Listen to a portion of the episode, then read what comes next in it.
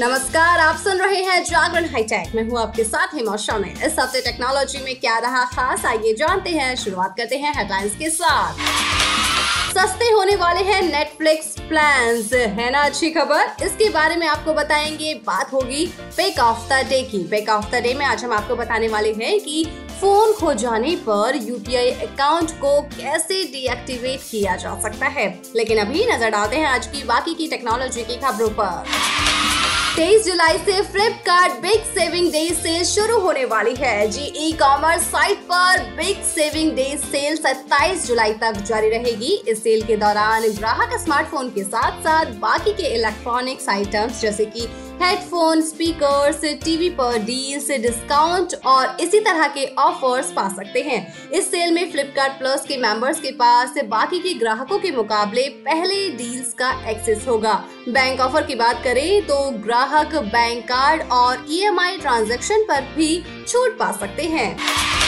College students के लिए एक धासु लैपटॉप आया है।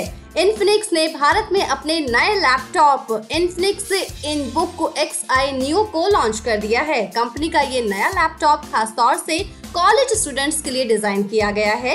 ये लैपटॉप एट जीबी की L P D D R four X RAM और टू फिफ्टी सिक्स जीबी के एस एस डी स्टोरेज से लेस है। इसकी कीमत चौबीस हज़ार नौ सौ नब्बे रूपए है। इसकी सेल 21 जुलाई दोपहर 12 बजे ऐसी फ्लिपकार्ट शुरू हो जाएगी। पेबल स्मार्ट वॉच सिर्फ़ एक सौ निन्यानवे रूपए में हो चुकी है लॉन्च भारत में वेरेबल ब्रांड पेबल ने नई smart watch Pebble Spark launch की है, जो लो बजट वाली स्मार्ट वॉच है और ब्लूटूथ कॉलिंग का फीचर दिया गया है। इस स्मार्ट वॉच के ज़रिए आप एक क्लिक में कॉल का रिप्लाई दे सकते हैं और इन बिल्ट माइक्रोफोन के ज़रिए बात भी कर सकते हैं। वैसे आपको बता दें कि आप इसको फ्लिपकार्ट के ज़रिए खरीद सकते हैं। चलिए बात करते हैं नेटफ्लिक्स के प्लान के बारे में। नेटफ्लिक्स अपने यूज़र्स को जल्द सस्ता प्लान उपलब्ध कराने वाला है। ये पहला एड सपोर्टेड सब्सक्रिप्शन प्लान होगा। इसके लिए नेटफ्लिक्स ने माइक्रोसॉफ्ट के साथ पार्टनरशिप की है। कंपनी लगातार सब्सक्राइबर्स कम होने की वजह से काफ़ी परेशान थी तो इसलिए कोई ना कोई तो हल निकालना ही था।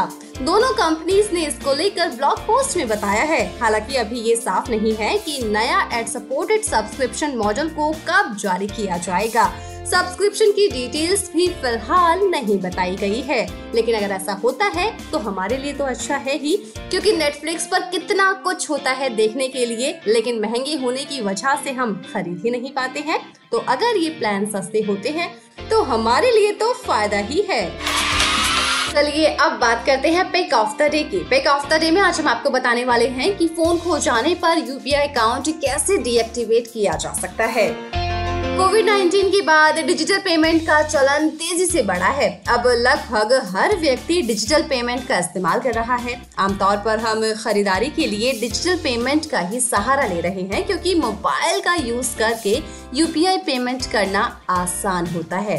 यूपीआई पेमेंट ऑप्शन से जेब में कैश रखने की ज़रूरत लगभग खत्म ही हो चुकी है। अपने स्मार्टफ़ोन से ही हम बड़े बड़े मॉल से लेकर छोटी छोटी किराना दुकान तक खरीदारी कर सकते हैं। ऐसे में अगर आपका मोबाइल कहीं खो जाता है तो इससे आपका बैंक अकाउंट खाली भी हो सकता है, ये हम सभी जानते हैं। तो आज हम आपको बताने वाले हैं कि यूपीआई अकाउंट कैसे डीएक्टिवेट किया जा सकता है। फ़ोन चोरी होने या फिर खो जाने पर सबसे पहले आपको अपने मोबाइल नेटवर्क के कस्टमर केयर एग्जीक्यूटिव को फ़ोन करके तुरंत अपना मोबाइल नंबर और सिम को ब्लॉक कराना चाहिए।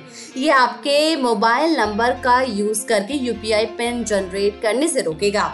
सिम ब्लॉक करने के लिए कस्टमर केयर एग्जीक्यूटिव आपसे आपकी डिटेल्स जैसे कि पूरा नाम बिल्डिंग एड्रेस आखिरी रिचार्ज की डिटेल्स ईमेल आईडी ऐसी कुछ जानकारी मांग सकते हैं तो आप वो बता दीजिए। इसके बाद आपको अपने बैंक के हेल्पलाइन नंबर पर कॉल करके उनसे आपके बैंक अकाउंट को ब्लॉक करने और यूपीआई सेवाओं को बंद करने के लिए कहना होगा। इसके बाद आपको फ़ोन खो जाने की एफआईआर दर्ज करानी होगी।